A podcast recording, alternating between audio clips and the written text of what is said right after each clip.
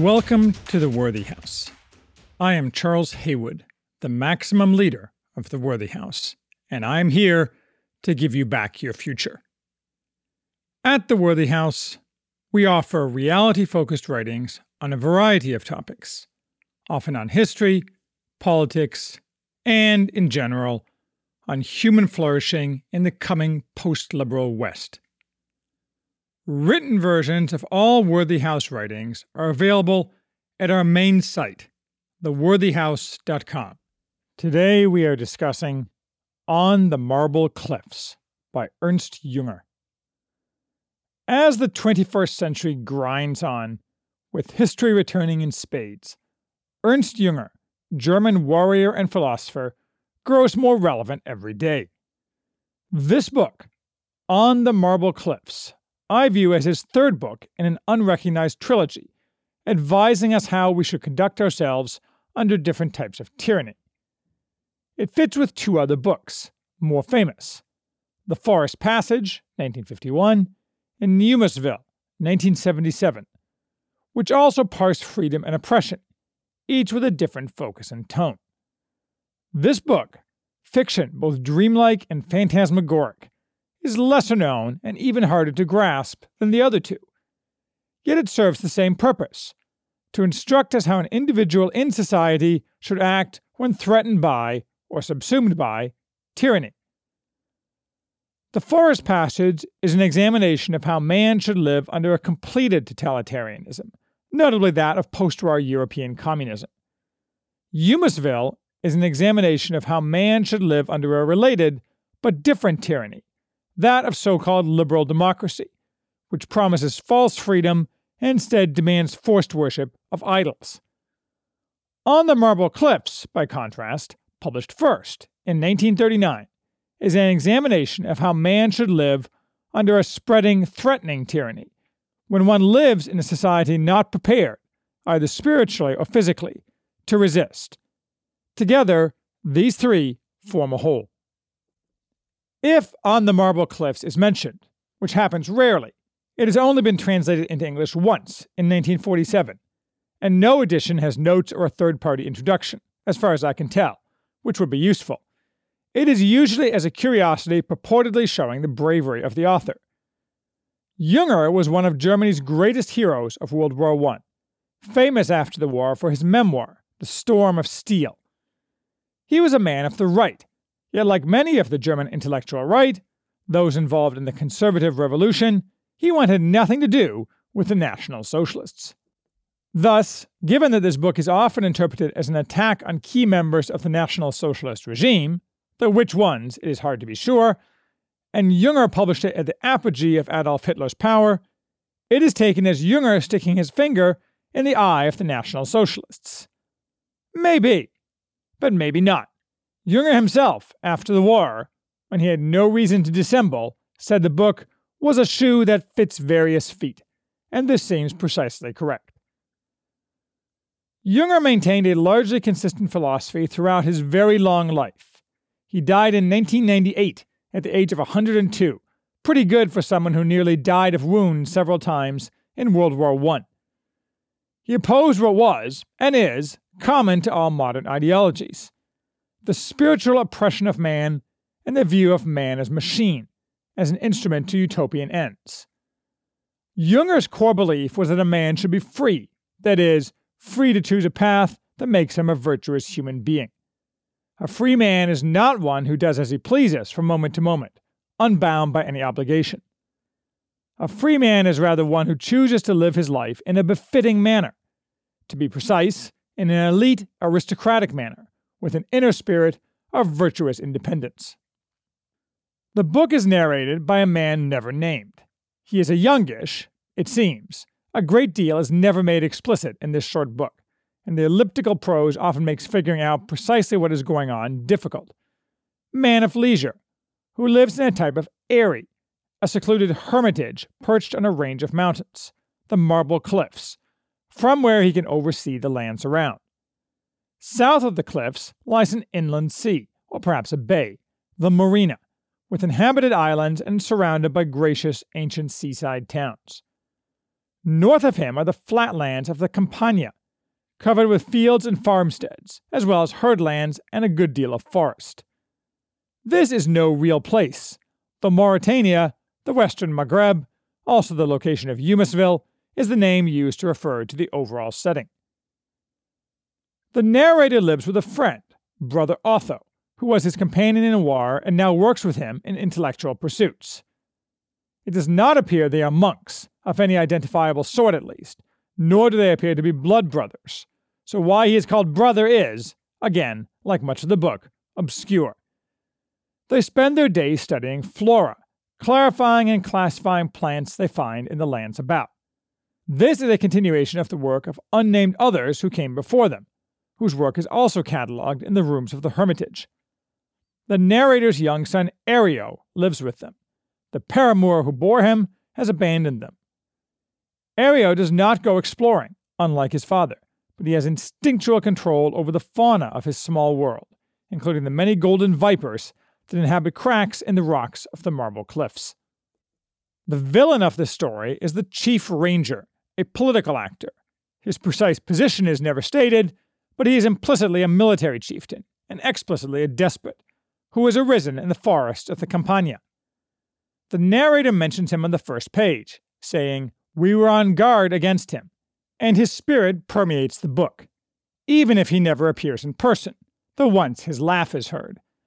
The short version of the book is, in fact, the Chief Ranger seized power in our territory, and terror spread throughout the land. The narrator and Otho settled at the Hermitage after serving in a war some years before.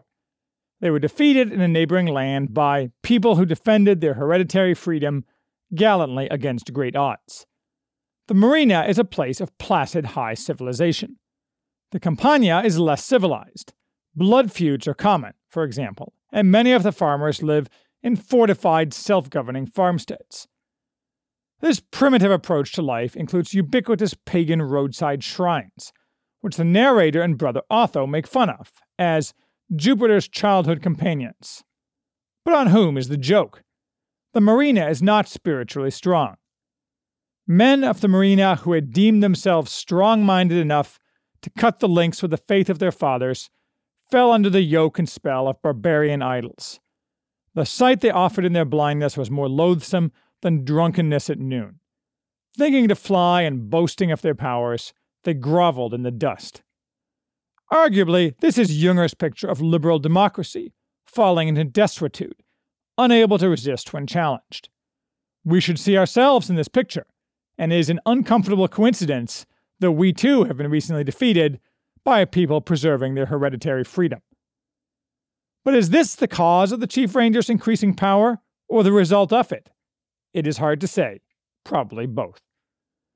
The Chief Ranger's aim is completing his domination of the Campania, followed by conquest of the Marina, and, necessarily, the Marble Cliffs, which stand between.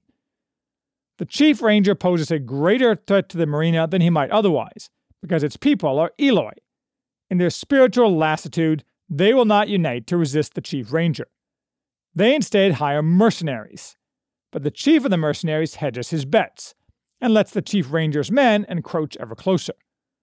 Men of the Chief Ranger terrorize the free farmsteads in the Campania, close to the Marble Cliffs, and the narrator and Otho watch these sieges from the eyrie, as well as random slayings on the road and other evils. Because there is no justice in the land, no punishment is allowed. The Chief Ranger's men corrupt the magistrates, and the marina as well, and even to speak of the wrongs done by the foresters is forbidden. Whether or not the Chief Ranger is meant to stand in for Hitler or one of his henchmen, probably not, as I discussed below, he certainly stands in for all political leaders who use extra legal violence to their own degenerate ends. What Junger describes is what Sam Francis famously called a narco tyranny, something we see all around in the America of today and, bizarrely, though inevitably in retrospect, suddenly in Canada. Perhaps a narco tyranny is not the right term. It is a catchy name, but as Malcolm Kyeyune, yes, I know I keep citing him in what I write, says, what we call a narco tyranny is no new thing. It is simply the ancient affliction of factionalism. One faction uses its power to permit its members to attack its enemies, and punishes the other faction for defending itself. A Greek of 400 BC would have no problem seeing BLM riots, for example, as a tool exactly like those used in the political disputes of innumerable Greek cities. Their filthy ideology is new, to be sure, but the gutter nature of their participants and their use to their masters, as well as the correct solution to their violence, is plain as day. The Chief Ranger's tyranny is minutely calibrated, not solely thuggish, however, and is far more clever and competent than the degenerates who rule us today, a good reason for optimism here in our own version of the Marina. Herein, above all, lay a masterly trait of the Chief Ranger. He administered fear in small doses, which he gradually increased, and which aimed at crippling resistance. The Chief Ranger's men are drawn from a motley assortment of exiles and refugees, savages and bad men, who hate beauty and practice dark rituals. Wherever the structures raised by the ordered life of man began to crumble, his brood sprang up like mushroom spawn. They swarmed and burrowed wherever retainers refused service to their hereditary masters, where crews mutinied on storm tossed barks, where warrior kings were left deserted on stricken fields. As with much of this book, this is symbolic. What Junger says is that the Chief Ranger's men are those who lack honor, who refuse to recognize a higher authority than themselves, who refuse to recognize the unchosen bonds that rightly bind all men. They're the opposite of the elite. They are rootless, deracinated scum by choice. They are, in short, men of the left. This highlights a recurring theme of much of Junger's writing, particularly in The Forest Passage. There are two types of men, in essence, the noble and the degraded. He did not necessarily formally map these to right and left, but in practice, that's the way his thinking mostly breaks down, and entirely how it is applicable today. Whatever else he was, Junger was an elitist. Junger had no use for egalitarianism, atomized freedom, and total emancipation. Those things are degraded, parasitical, and destructive. Those who are free in their minds and virtuous in their actions are the aristocracy. But, crucially, any man can choose this path for himself. He can be the virtuous elite, or he can be a chief ranger's man. A related subtext of this book is the Aristotelian idea that only those who lead a life of leisure for at least part of their lives can live fully. Those who must work to earn their daily bread are, in essence, slaves. At one point, the narrator remarks, speaking of dinners with his peers, the master of sparkling intellectual conversation comes only from a long life of leisure. The narrator uses his leisure for the study of plants, without any concrete goals such as increasing production, merely for the pursuit of knowledge and beauty. His work is part of a chain that includes those who came before him and those who will come after him. It is its own reward. We felt our joy increase, as it must in anyone whose goal is set beyond the common mark. In these days of forced egalitarianism and rejection of excellence, when the worst possible vices are honored and worshipped as heroic virtues, Junger's ideas wouldn't get much traction among our ruling class, what might be called our pseudo elite, if they read books. The way forward probably depends on restoring this concept of the self generated elite, however. Certainly, no true virtuous elite is lying dormant for us to awake, so we will have to create a new one for ourselves.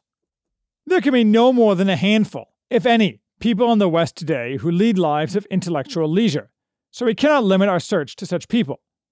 On the other hand, maybe there are more than we think. After all, among the largest audiences for podcasts are blue collar workers, forklift operators, and truck drivers. Our fake and gay aristocracy the professional managerial elite looks down on these people and treats them like dirt, as we have just seen in the malicious actions of the cretinous and evil Justin Trudeau. But I think it likely they will ultimately be the kernel of a new aristocracy.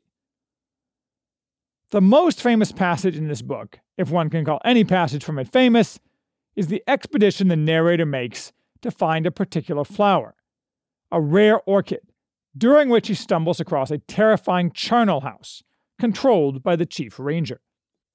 In a clearing stands a barn, with skulls and severed hands nailed to the outside. On the trees, too, which ring the clearing, bleach the death's heads. Many a one with eye sockets already moss grown seem to scan us with a dark smile.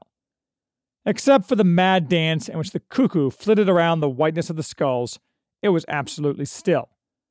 I heard Brother Otho whisper half in a dream. Yes, this is Köppelsbleek.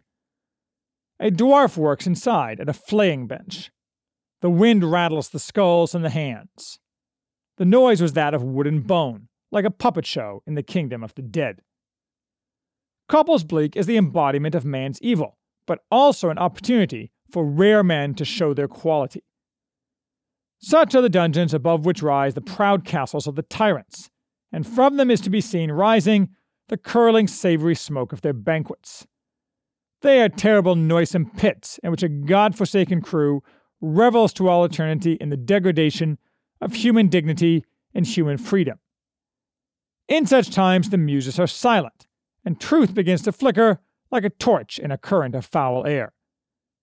Scarcely have the first mists begun to brew up than one sees the weak already giving ground, and even the warrior caste begins to lose heart when they see the mask like faces rising up to the battlements from the depths. So it comes about that in this world, soldiers' courage takes second place, and only the noblest spirits in our midst penetrate into the dwelling place of terror. They know that all these images in reality live only in our hearts, and pass through them into the portals of victory as if they were mere mirrored shadows. Thus, the masked terrors confirm them in their own reality. Köppelsbleek is sometimes taken as a comment on National Socialist atrocities, or even more specifically on SS atrocities, given that the SS commonly used the symbol of the Totenkopf, the death's head. This is obviously ahistorical, however. In 1939, when this book was published, and presumably it was written before, perhaps completed in 1938, nobody knew of atrocities such as mass murder in camps that echo Köppelsbleek, or even in war, because such atrocities had not yet occurred, and such camps did not exist. Nor was the SS associated in any way in 1939 with mass killing. The only mass killing in which the regime was engaging in 1939 was the Aktion T4 program of the killing of the disabled, and this was done quietly with the leadership and cooperation of doctors, whom we today wrongly regard as paragons of virtue, rather than very often prideful and easily corrupted people who are typically desperate to retain elite status, something very visible in our society's gross mishandling of the Wuhan plague, not in camps. If this passage is a comment on anything specific, rather than a general comment on evil, Köppelsbleek is likely a comment on communist mass murder, which had been going on for decades by 1939 and was most definitely well known in Germany. After all, Hitler largely sold his wars as a crusade against Bolshevism, and this was in fact a truthful description. And to buttress his claim, the crimes of Bolshevism were widely publicized in Germany, unlike in the United States, where they were deliberately concealed by the communists and philo communists who held great sway over our institutions in the 1920s and 1930s. Moreover, Stalin was notably short in stature. Perhaps he is meant as the dwarf who inhabits Köppelsbleek. But I think Köppelsbleek is yet another metaphor without a necessary specific analog. Junger's goal is commenting on the end state of the human condition under modern tyranny, if not successfully resisted. As disorders rise and the narrator grows ever more uneasy, he is visited by a lieutenant of the Chief Ranger, who intends to rebel. This is Braquemart, a racialist who seeks to regain days of lost, and probably mythical, glory of Mauritania, and a stand in for the wrong way to resist the Chief Ranger. Braquemart's fault is not cowardice or any other vice, nor is he fighting the wrong way to combat the Chief Ranger. Rather, his fault is that he was led astray by his wild dreams into the realm of utopias. Junger strongly disliked utopias, a theme which reappears in Eumeswil, because they distract and betray like a will o' the wisp. He preferred clear eyed reality. But at the same time, and extremely importantly, Braquemart belonged to the race of men who dream concretely, a very dangerous breed. This echoes the quote I often use from T.E. Lawrence All men dream, but not equally. Those who dream by night in the dusty recesses of their minds wake in the day to find that it was vanity. But the dreamers of the day are dangerous men, for they may act on the dreams with open eyes to make them possible. True words, these, and relevant for our immediate future After Braquemart leaves the hermitage, the narrator and Otho, together with one of the last remaining free farmers, Belovar, and his men, arm for war. Why, precisely, is not clear. Maybe they have just had enough, and decide whatever chaos Braquemart is about to unleash is the moment they must seize. What transpires echo scenes from the Apocalypse of St. John filtered through psychedelics. Overrunning Köppelsbleek, they find the severed head of Braquemart on a pike, a contemptuous sneer on his face for his captors, stamped on his visage at his last breath. The Chief Ranger's men and Belovar's men attack each other with packs of war dogs. The lead dog of the Chief Ranger's men is Chiffon Rouge, that is, Red Flag, and is essentially evil personified. Again, a possible clue that communism, not Nazism, is the underlying ideology of the Chief Ranger. When Belovar's dogs are defeated, the men close in hand to hand combat with guns and blades. Every one of the free men but the narrator and Otho dies, including Belovar with axe in hand. The Chief Ranger wins and sweeps over the marina, burning and looting, unopposed by the mercenaries who see which way the wind is blowing. The narrator flees back to the marble cliffs, pursued to the very steps of the hermitage by Chiffon Rouge and the Chief Ranger's men. Yet, at the last moment, when all seems lost, the child Erio summons the golden serpents, his friends. They swarm out of the rocks and slaughter dogs and men with their poison. The narrator and Otho then flee as the hermitage burns. With the house, our work sank into the dust. But on this earth we may not count on seeing our work brought to completion, and he must be held fortunate whose resolve survives the struggle without inflicting on him too much pain. What should, then, concretely be done in response to a tyrant such as the Chief Ranger? In The Forest Passage, Junger seems to endorse violent action to overthrow tyranny. In Eumeswil, with the focus being on a different tyranny, he seems to say violent action is pointless. Rather, simply ignoring the tyranny and taking a different, bold path is necessary.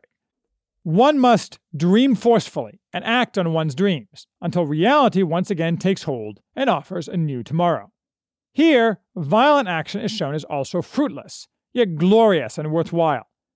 In many ways, the narrator is shown as too passive. Even during the fighting, he does not so much fight as glide like a ghost through the smoke and fire. The active, the concrete lover of freedom is Belovar, shown as more heroic, more free than the narrator, whose elitism is perhaps implicitly criticized as too abstract. Belovar concretizes his elite status by fighting axe in hand, until his last breath. This echoes what Junger says in the Forest Passage. Long periods of peace foster certain optical illusions. One is the conviction that the inviolability of the home is grounded in the Constitution, which should guarantee it. In reality, it is grounded in the family father, who, sons at his side, fills the doorway with an axe in hand. Ultimately, in all three books of his trilogy, it is very clear that Junger thinks fighting against tyranny is what any self respecting man must do. How he does that is somewhat conditioned by the type of tyranny he faces. So then, what kind of tyranny do we have today? That's an excellent question. Thanks for asking. Until recently, I would have compared ours more to the tyranny of 1977 that Junger castigated in Eumeswil, the desiccated, absurd tyranny of so called liberal democracy with its coercion to freedom and forced spiritual degeneration. But recent events have shown we have moved out of that weak and effete tyranny to something that can be caught and strangled. Life is moving fast, and I have long predicted that those who believe that liberal democracy results only in soft totalitarianism are wrong. It seems I was right. The only relevant difference between, say, Justin Trudeau and the Chief Ranger is not in their desires, but in their competence. Trudeau is a very stupid Nancy boy who wishes he could be like and accomplish evil like the Chief Ranger, but is actually going to end up, if he is lucky and lives through the coming years, rather than being entirely justifiably torn limb from limb by enraged Canadians, as a cut rate prostitute in some South American provincial city. That is to say, I'm not afraid our own tyrants are going to win, as the Chief Ranger does in this book but I'm quite afraid of the damage they can do along the path to their defeat. It is the price we will pay.